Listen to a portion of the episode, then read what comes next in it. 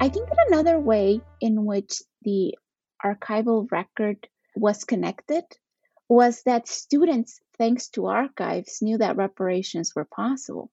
Enslavers were repaired for their loss in Washington, D.C. And there, there are records of that. And that is also one of the one of the arguments that a lot of students used. You can go online to Civil War Washington, and we we put uh, some of the petitions that are related to the history of Georgetown online. There were enslavers that were members of the School of Medicine at Georgetown, you know, doctors that were professors that received compensation from the federal government because of the people that they had enslaved. So that is also a way in which archives really important to this conversation to like showing this is actually possible. In the spring of 2019, Georgetown students voted overwhelmingly to approve an activity fee as one of the nation's first concrete steps towards reparations.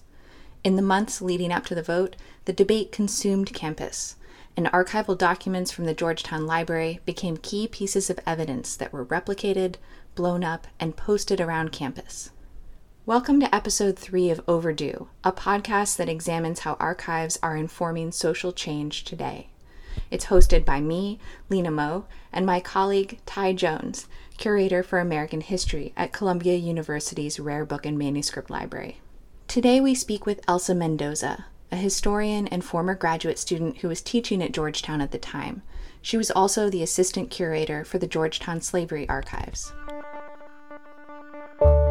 one of the documents from the archive that I saw often that students used, except for the students that were in favor of the referendum, the ones that proposed it, was the big census of the sales. And it has a list of names, the names of 272 people that were sold.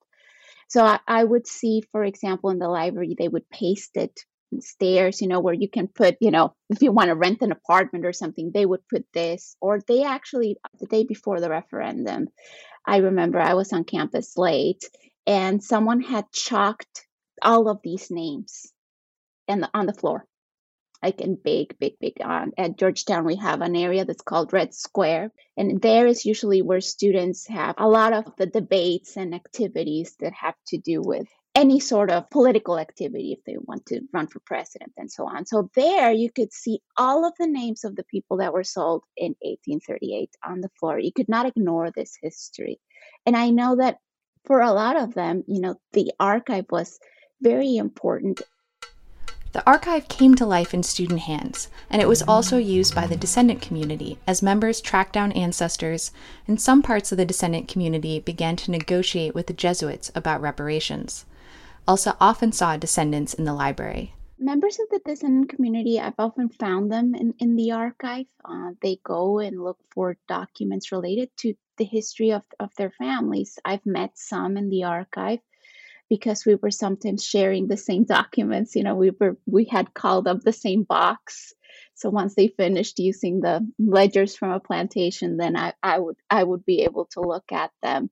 So it has been a space, I think, uh, not only where like they can learn more about their families, but also a space of reconciliation in some way because we we talk about this history and what we are trying to do with it in the case of the Georgetown Slavery Archive.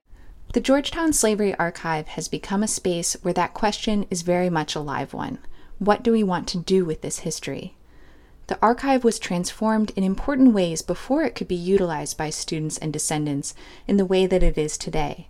Documents were transcribed from their difficult to decipher 19th century handwriting into a format that was easy to read and search. They were put online, and they were also redescribed. Part of what we talked to Elsa about today is how the way archives are described shapes the kind of research that is done with them. Finding aids are like maps to an archive. They tell researchers what is in a collection and give a sense of how the components of a collection fit together. But while finding aids can be guides, they can also act like camouflage. What Elsa found was that the description of the slavery archive was often an exercise in looking away. I remember the first week that I arrived, I was given um, the finding aid for the Maryland Province Archives. And there were only a handful of documents that mentioned that they were related to, to enslaved people. And I was like, this cannot be so. I mean, the, the finding they did not even have documents listed related to the sale of 1838. And we already knew that there were significant uh, documentation on the fact. So I was quite struck by the fact that even when the finding aid was created, we weren't interested in looking at it.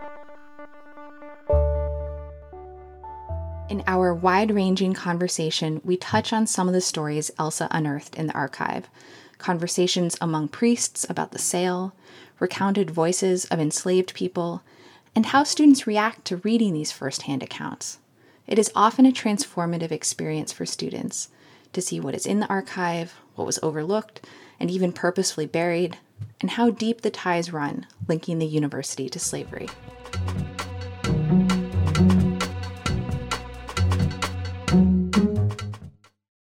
Uh, welcome, Elsa Mendoza, to the podcast. Thai and I are excited to chat with you.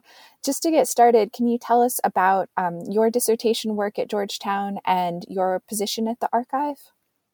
Thank you. I'm very happy to be here.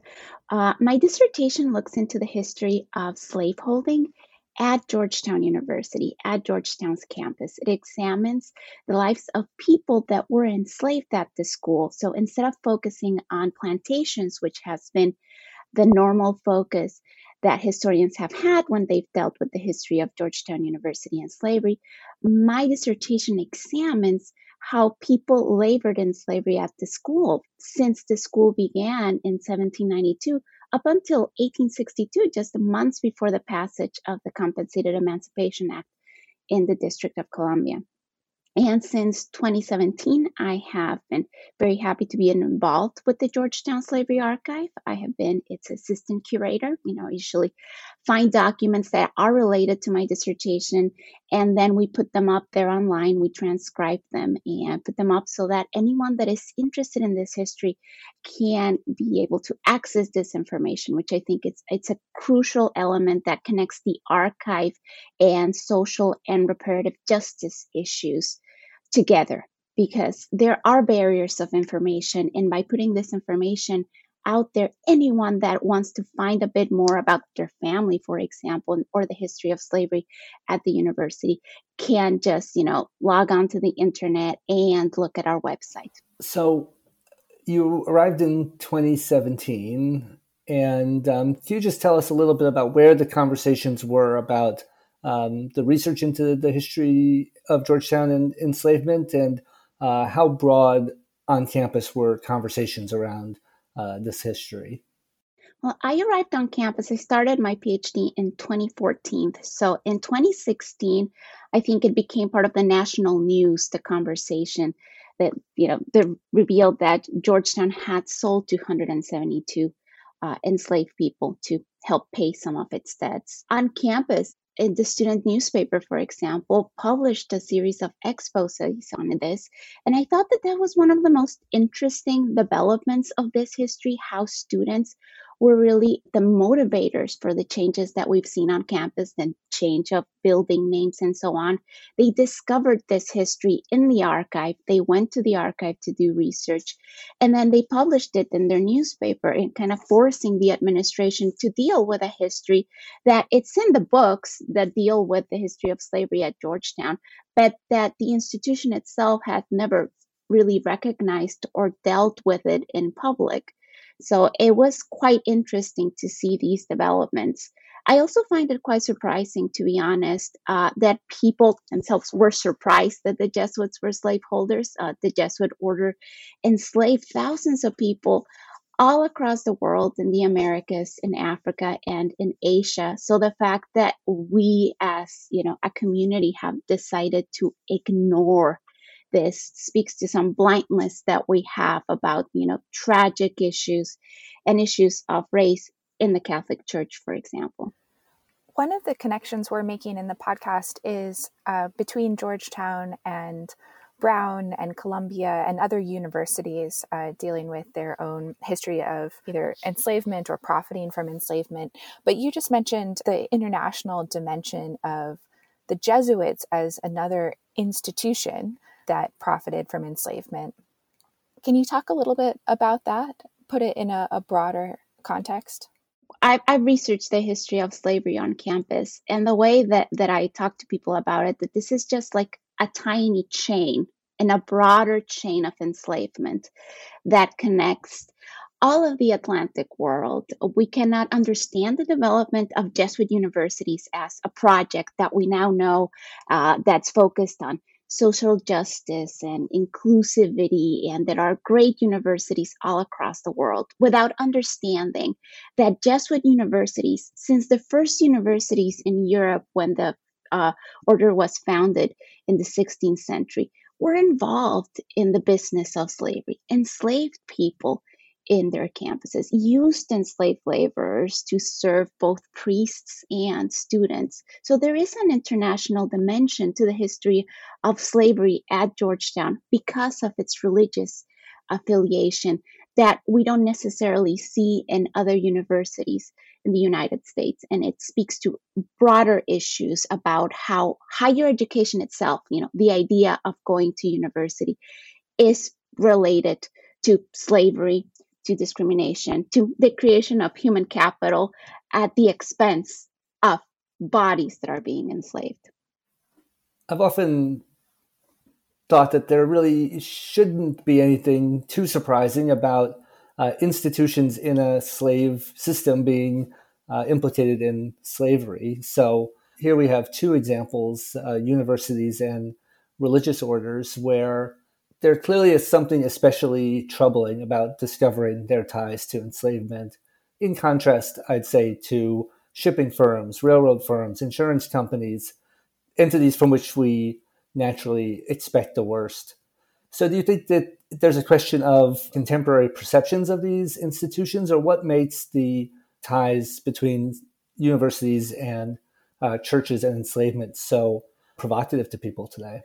I think that it is difficult. It is difficult for me to understand as a historian how a Jesuit priest, for example, can, can baptize someone and the next day sell them. How they they can see them as you know individuals that are part of the body of Christ according to their religion, and at the same time as chattel property as objects that can be bought and sold. So I think that's something that captures the imagination and that also troubles us. So as you say, we, we expect these time of like transactional relationships from banks, from shipping firms, from plantation owners, but we don't associate priests or professors, professions that we associate with something good, with something so evil. So I think, in a sense, it's not only that institutions have been willingly blind about this, but that us as a society have not questioned these institutions enough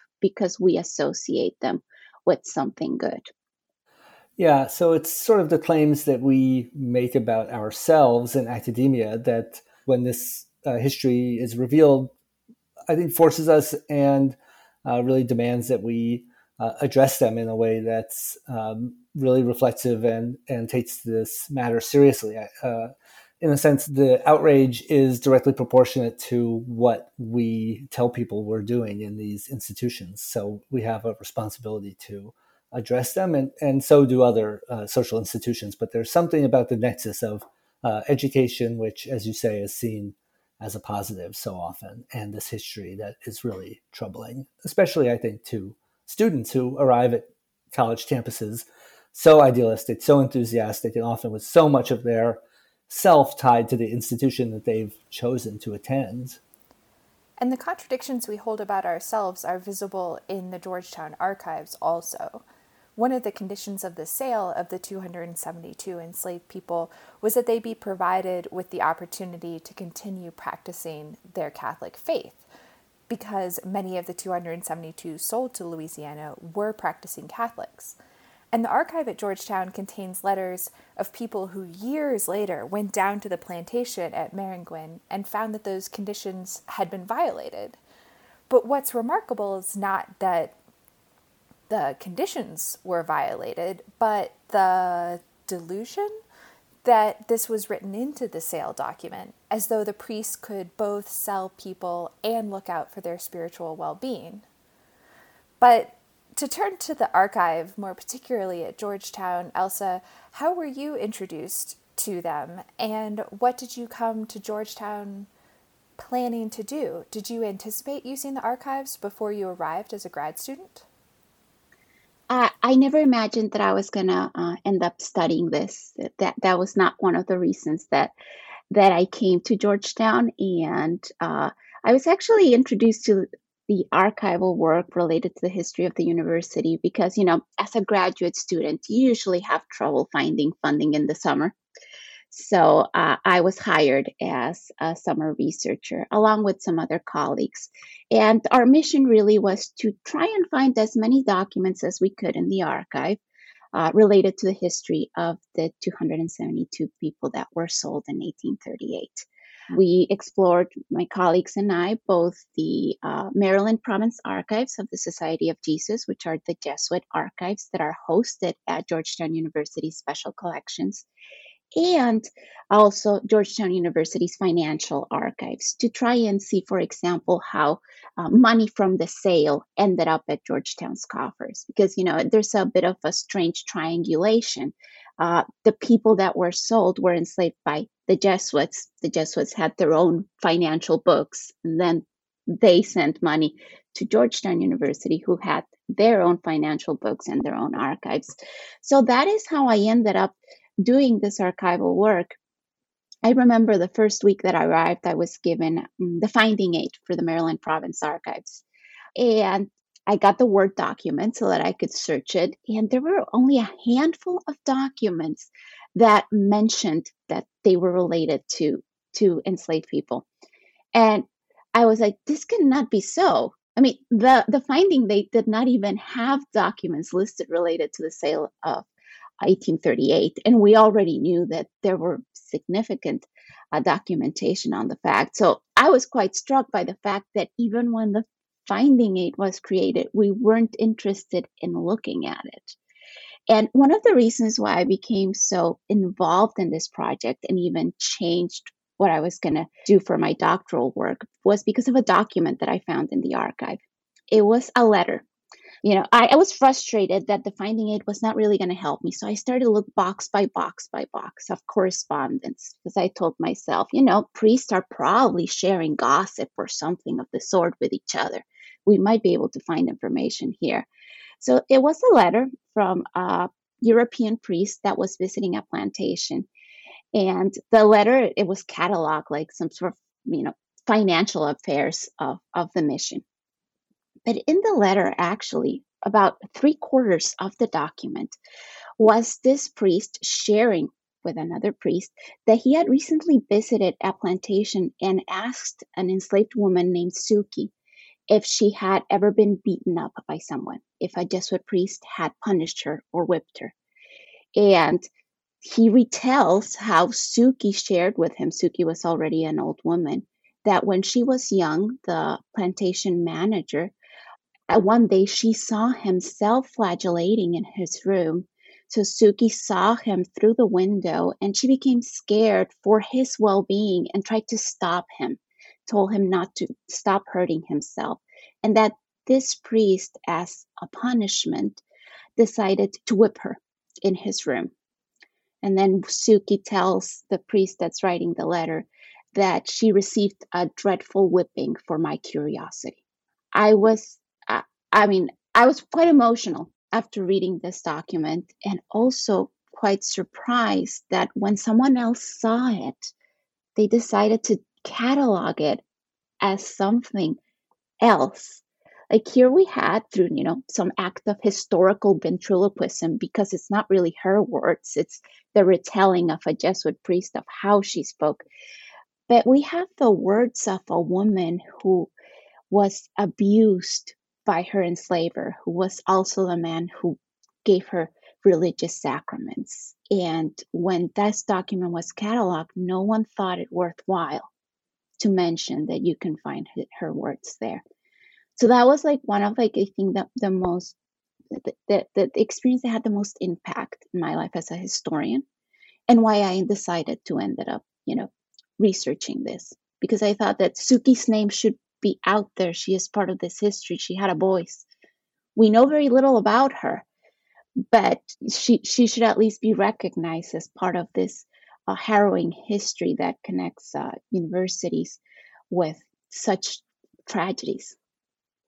When you are when you're teaching out of the archive, is that a document that you share with students? And how do you introduce something like that? That is, um, it's you know such an important historical truth, and it's so it's so moving and horrific. How do you introduce that in the classroom, and how do students respond to it?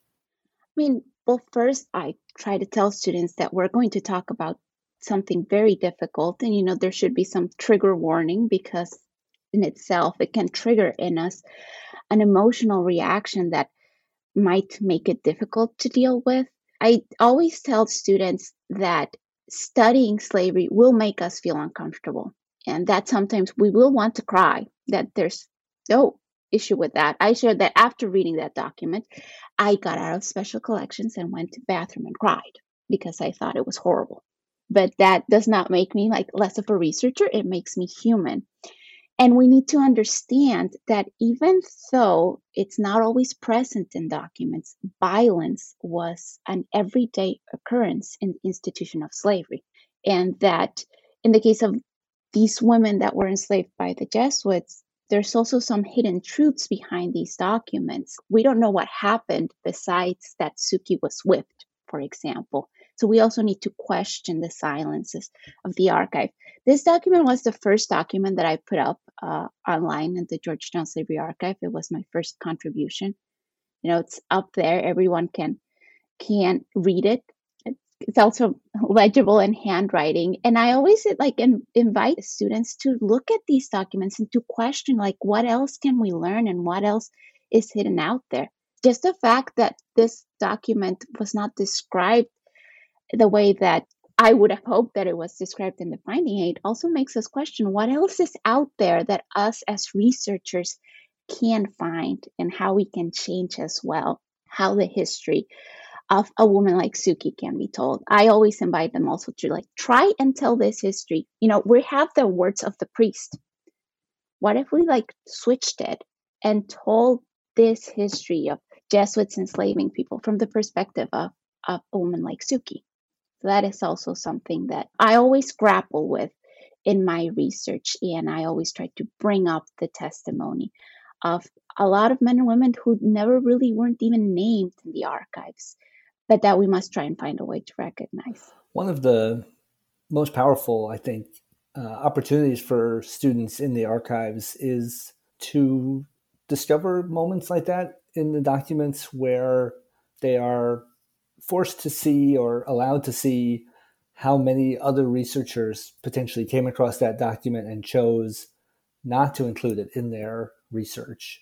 It allows students to, I think, gain the confidence to make their own interventions into historical conversations when they actually start to see that generations of librarians and archivists and scholars have been putting it charitably, uncurious about these documents, but I think we know that there's been many active instances of erasure and denial. And to have an undergraduate go through a folder that has documents like that and know that people who have written histories of Georgetown have likely seen that document and chosen not to include it is, I think, such a powerful historiographic uh, lesson for students to see just how imperfect and flawed other historical interpretations have been.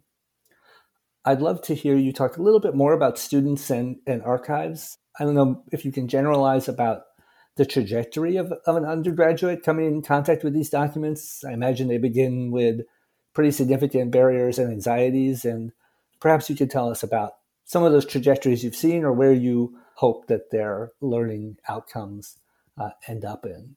Well, I know that, for example, in classes, students are taken to special collections to you know, for themselves see for the documents of the sale, see a big census with all of the names of the people that were sold. Look at the ages that some of them were like infants that were one or two years old, or some people were as old as 80 years old when they were sold from their homes and sent to Louisiana.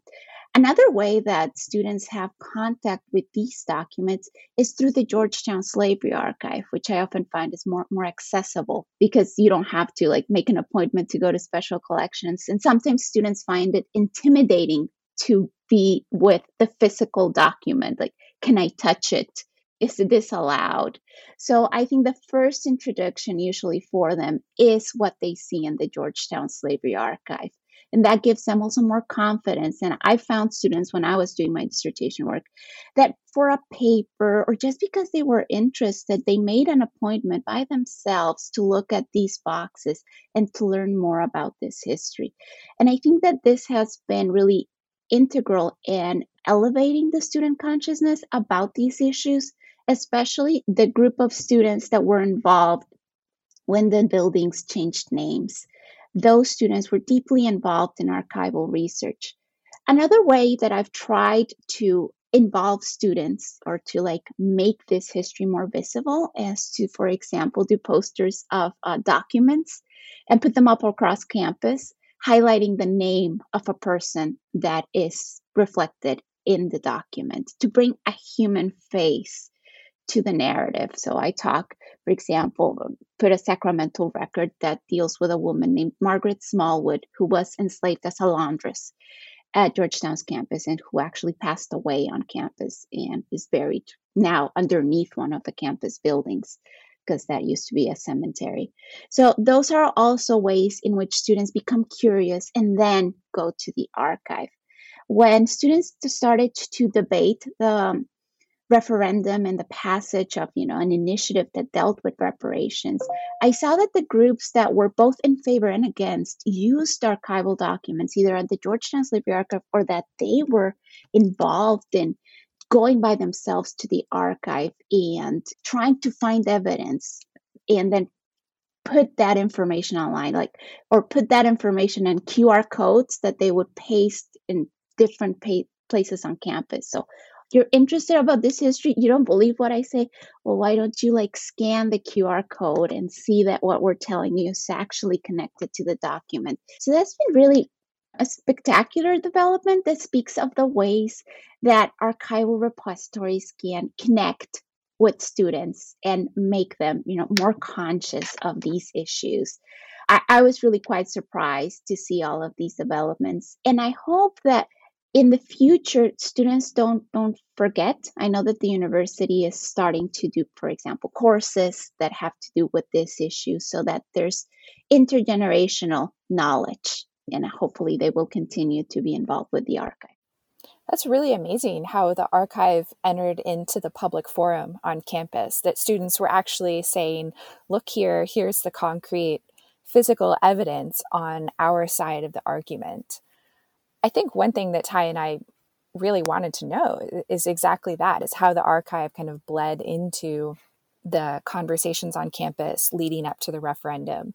Both the informal conversations that maybe happened in the cafeteria in public spaces as well as what i understand were some of the more formal conversations that students had to make in order to get the referendum on the ballot in order to be voted on could you just talk a little bit about some of the conversations that you saw happen and how uh, the material archive was deployed as as either evidence or as a register for moral authority?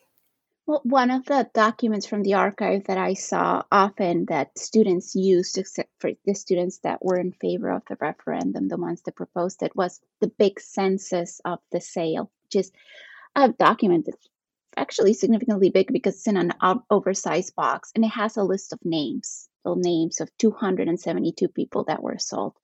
So I, I would see, for example, in the library, they would paste it stairs, you know, where you can put, you know, if you want to rent an apartment or something, they would put this, or they actually, the night before, the day before the referendum, I remember I was on campus late and someone had chalked all of these names and on the floor like in big big big um, at georgetown we have an area that's called red square because you know it has uh, bricks and they look red. And there is usually where students have a lot of the debates and activities that have to do with any sort of political activity if they want to run for president and so on. So there you could see all of the names of the people that were sold in 1838 on the floor. You could not ignore this history.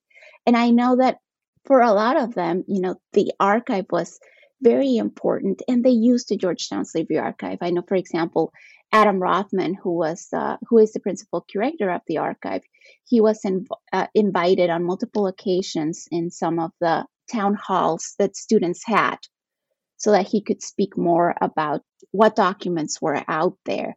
And in a lot of the newspaper articles, editorials that students wrote, they also referenced documents that were either in the Georgetown Slavery Archive or that they had actually gone and seen for themselves at special collections. Special collections was very busy during those days because I remember I was doing my uh, dissertation research, so I would be there from like 9 a.m. to 5 p.m. every day, and there were a lot of students coming and going. So it was it was quite ha- uh, it was quite a happy occurrence to see the place so busy. That I was quite happy about that. I do have one. This is I don't want to off this off track, but I wonder if um, you mentioned the use of archives by students, and I'm I know that one of the really special uh, elements of the Georgetown and enslavement story is is about the descendant community, and I wonder if you've interacted with with members of the, that community and, and talked to them about the archives, or sort of seen them using the archives and how uh, these documents have impacted them more than anyone else. They would have this type of personal connection to these documents you found. Yes, descend, the members of the descendant community, I've often found them in, in the archive. Uh, they go and look for documents related to the history of, of their families. I've met some in the archive because we were sometimes sharing the same documents. You know, we were we had called up the same box so once they finished using the ledgers from a plantation, then I, I would I would be able to look at them. So it has been a space, I think, uh, not only where like they can learn more about their families, but also a space of reconciliation in some way because we we talk about this history and what we are trying to do with it in the case of the Georgetown Slavery Archive. I've also uh, we've also put up documents related to the sale to groups of descendants that have visited Georgetown so that they can see the documents, all of the documents related to the sale. I know that when there was a ceremony that the Jesuit order apologized, that members of the descendant community that they also visited special collections to see the documents. And I've also known people that, for example, uh, have traveled from southern Maryland that are descendants that still live in areas that were in the same area that their ancestors lived that are now trying to create community museums about this history and have often gone to special collections to try and figure out more about like the history of the place where their ancestors were enslaved and where they where they were born where they're still living you know what is the history of that community and members from Georgetown University Special Collections have tried to collaborate with them, helping them also create their own community archives because they and their churches have a lot of documents related to the history of that particular congregation. So there's also been spaces to collaborate with descendants so that they are able to, in some ways, start cataloging their own history. And I found that also like quite special to be able to collaborate in, in those projects. So it I think it's one of the most rewarding things to to be able to speak with members of the descendant community. I think that when you know you decide to become historian, you never think that you are going to be in contact that people that are with people that are associated with the past that you study. So it's it's quite quite an experience, and I hope, for example, that some of the people that I found, the people that I found at Georgetown, that one day I'll able to find their descendants. I know of many names of people that were enslaved on campus, and my hope is to one day be able to find the people that are descended from them, so that we can talk about uh, them. It, it seems like also Well, in addition to the descendant community, that genealogists have become increasingly interested in using Georgetown Archive, using some of the community archives that you described. And I, I'm curious also about how you imagine archives might become more available and accessible to researchers who aren't professional academics. So, this, the story you told about re examining the finding aid is incredibly interesting. And it's really interesting in the context of 20th century ar- archival practices and processing practices, but it's not something that would necessarily fit into an intuitive understanding of how you know the processing of archives works and how it's changed over time. The amateur user of the archive you know might have difficulty parsing that. So i wonder if in your role as an assistant curator if you've thought about new archival practices that might make these really important archives that have possibly repercussions for living people more accessible to those users you know, the Georgetown Slavery Archive tries to make documents accessible both by transcribing them and by digitizing them. I think the transcription part is a very important part in terms of accessibility. Some of the documents that we deal with are not written in English, are written in other languages like French or Latin or Italian, which, you know, further creates barriers to be able to understand them. And as well, sometimes they're practically illegible. So transcription, I think, is is one of the issues that, in the case of digital archives, I think it's a great tool for accessibility. Digitizing documents as well, I think it's one of the turns that I see that, in the case of the Georgetown Slavery Archive and special collections at Georgetown, they are now trying to digitize most of the financial records from Georgetown University at, at that time so that if people are interested to learn more about this history, they can look at these documents from their homes. They don't have to carry the gigantic ledgers and, you know, get themselves full of dust to find this history. And what we're trying to do as well, and I've collaborated with them, is create some sort of preliminary finding name of list so that in this document you can find reference to these people. Margaret, who was enslaved at the college, Ben, who was enslaved at the college, highlighting something that otherwise would not have been highlighted in a different finding aid. And putting the people forward, putting the proper yes, names up front. Exactly. Yes, the people are forward in this history and in the way that the documents are being like preliminary cataloged online.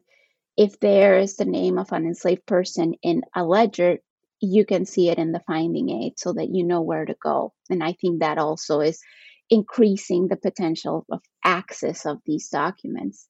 I know that in the case of the Jesuits, they're also trying to recatalog all of the material from the Maryland Province archives, which is, uh, I think, it's going to be a project that will take at least three years. They're now ongoing and trying to recatalog all of these. I think it's over 150 boxes of materials so that Suki's letter actually mentions Suki in the finding aid instead of just uh, issues with, with the province.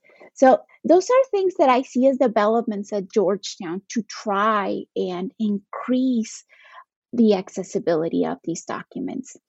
I do sometimes worry, though, that, for example, when we put something online, like the Georgetown Slavery Archive, we are actually we are a filter we decide what is up there. So we're creating a filtered view of this archival world.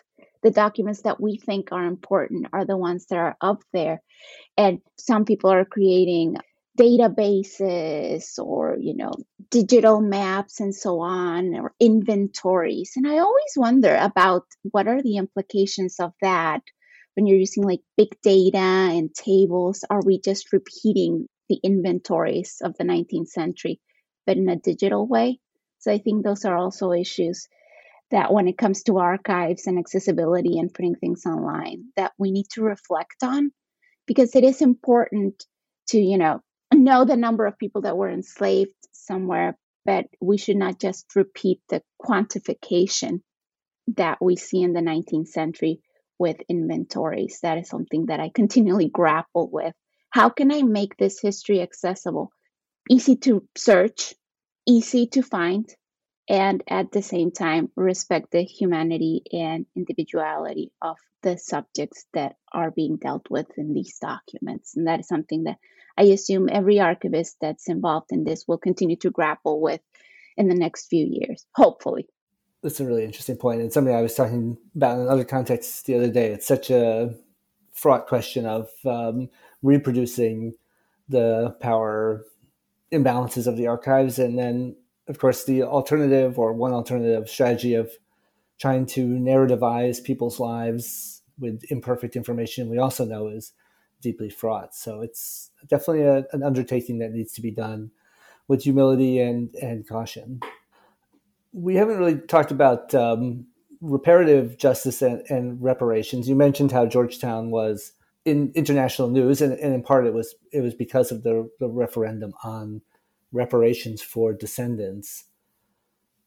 I'd love to hear your thoughts about the connection, in this case, between the archival record and that vote, and then the, I'm sure, surprising global interest in the outcome. On the one hand, Georgetown had this possibly unique, some people would think that it's more uh, widespread than, than we know, set of documents that allowed researchers to trace enslaved people who were sold by the institution to their descendants and thus the archive allowed for a really concrete conversation about reparations. On the other hand, perhaps that's too high a bar for a, a conversation around a much needed uh, reparative justice movement that really does need to involve everybody, uh, you know, everyone of uh, African descent whose ancestors were enslaved, and even you know others whose families have been subjected to Jim Crow and, and white supremacy over the years. So it seems like there's two ways to look at the, the connection between archives and reparations. And I'd love to hear your thoughts about those questions. Is it a really powerful tool, or you know, some have said that it's a distraction and actually might be harming a movement that that would uh, have its, as its end goal a national reparations bill, for instance. Yeah, I think that archives were really important in like sparking the conversation at Georgetown and also in um, sparking the imagination of students. And not necessarily the archives at Georgetown, but when students came to realize the amount of descendants that are out there of the people that were sold in 1838. I think that archival work, people being able to trace themselves to this sale the amount of people that there are. And that is genealogical work that has been happening in, in Louisiana and by other entities, including descendant associations. I think that that archival work is crucial because, again, it puts a human face to these issues. It's completely different to just talk, you know, slavery and numbers, but to put a human face, I think sparked something in a lot of students. And also a lot of students that were involved in this referendum at the school at least two or three were actually descendants. So that also, you know, adds a, a layer to like how the archive is connected to this. I think at least two or three of them uh, were part of the first group of students that had admission at Georgetown after the news broke out of the sale of 272 in 1838. So I think that is a way in which archives spark the conversation I was very happy when the when the when the students voted, and quite surprised, to be honest, of the the results. I think that another way in which the archival record was connected was that students, thanks to archives, knew that reparations were possible. Enslavers were repaired for their loss in Washington, D.C. And there, there are records of that. And that is also one of the one of the arguments that a lot of students used. You can go online to Civil War Washington, and we we put uh, some of the petitions that are related to the history of Georgetown online. There were enslavers that were members of the School of Medicine at Georgetown, you know, doctors that were professors that received compensation from the federal government because of the people that they had enslaved. So that is also a way in which archives really important to this conversation to like showing this is actually possible. It has done it has been done before. simply that the people that were repaired for the damage were not the people that were enslaved that sparked a conversation that I think it's it's ongoing to see that this has been done before and that there are researchers that are trying to find new ways or, or other ways in which reparations have worked in other contexts. I know that there has been classes at Georgetown that look into the international view of reparations and they use archival work. I really hope that this conversation goes somewhere and that we don't end up in just the theoretical possibilities of it. But in the case of Georgetown, I know that a lot of things have to happen and that the decisions that the students make in their own governors governance are non-binding. So the administration, in the case of the university, decided to just ignore uh, the board of directors. They decided to they create their own entity to begin a series of reparative justice initiatives, ignoring what the students had wanted, which was a fee. But it's going to be part of the archival record eventually that the students voted at some point. And hopefully if things are not fixed you know some years from now students will be able to look at the archives of the student newspaper and see what past students have done about this. What was the resolution? What was the the act what was on the ballot that the students voted on the students voted that in the fees that students have to pay undergraduate students that they would add a fee of uh, $27.20 you know because of the 272 they tried to find a number that had some significance. So that they would add this fee and that from this fee you know with all the undergraduates that georgetown has they would create a fund and that this fund would be administered by members of a board that included members of the descendant community and students, and that through this they would be able to create community projects that the members of the descendant community could come and say, I want initial funding to try and build this, try and do this in the community. I think one of the arguments on this was that Georgetown's ideas, for example, of offering legacy admission really had no impact on the everyday lives of most descendants.